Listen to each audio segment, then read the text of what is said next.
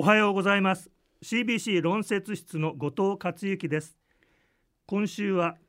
愛知県看護協会の前教育センター長でいらっしゃいます亀島さ美さんに教育センター事業についてお話を伺います。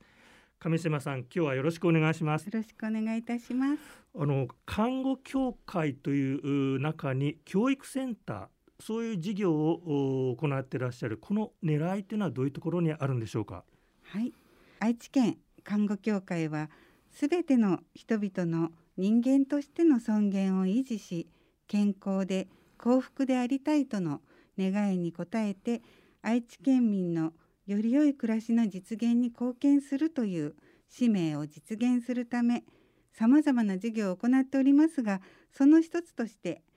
看護の質向上に関する事業として看護職への継続教育を実施しております。すべての看護職者が段階的に必要な学習内容を補完し地域共生社会を支えるキーパーソンとなる看護職者を育成するまた倫理を遵守し自立した専門職業人としてスキルアップできるよう質向上を図るとともにスペシャリストを育成し看護力の向上を目指すこれを教育理念として教育事業を行っております。看護師さんになるには一定の教育を受けて国家試験にね合格されてらっしゃる方が看護師になるわけですけれども実際に社会の職場に出てそこから先のスキルアップあるいは質の向上をサポートするのがこの事業なんですよね。はい看護師には人間を幅広く理解する能力や根拠に基づき計画的に看護を実践する能力多職種と連携協働していく能力などが求められるため免許を取得する前の教育ではこれらの能力を培うための教育が行われます。免許取得前に行われる教育は看護職としての基盤となるものです。そこでは看護医療の基本的技術を学ぶだけではなく看護の対象は人思考力や洞察力コミュニケーション力を身につけることも重要になります。看護職は免許取得後も専門職として勉強を重ね資質の向上を図ることが法律で定められています。ジェネラリストは特定の分野や部署に限らず幅広い知識を持ってオールマイティに看護実践ができる看護職を指します。同時に、えー、医師が消化器外科耳鼻科眼科など専門医として臨床で、えー、診断治療を行っているのと少し似ていると思うのですが看護師の中でも特定の分野についてより深く習得して日本看護協会の認定審査に合格して認定看護師という資格を取得するスペシャリストの育成というのも行っております今そのジェネラリストとスペシャリストという言葉が出てこ、えー、られましたけどもそのスペシャリストの部分については愛知県看護協会のこの教育センターではどんなサポートをしてらっしゃるんでしょうか？はい実施している分野は接触嚥下障害看護と訪問看護の認定看護師と看護管理者の教育を行っております。どちらも高齢化が進む我が国にとって口から食べることを支えること飲み込む力が弱くなり誤嚥してしまい肺炎になるのを予防するというのは大変重要な看護の役割であると思っています。同時に訪問看護は医師が病気を対象に診断治療する役割に対して病気を持つ人を丸ごと生活も含め理解し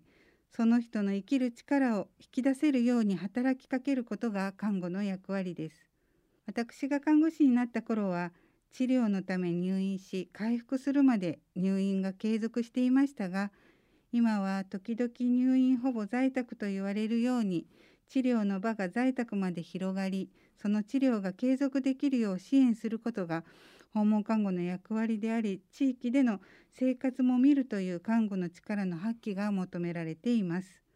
しかし訪問看護を行うステーションは少人数の事業所も多く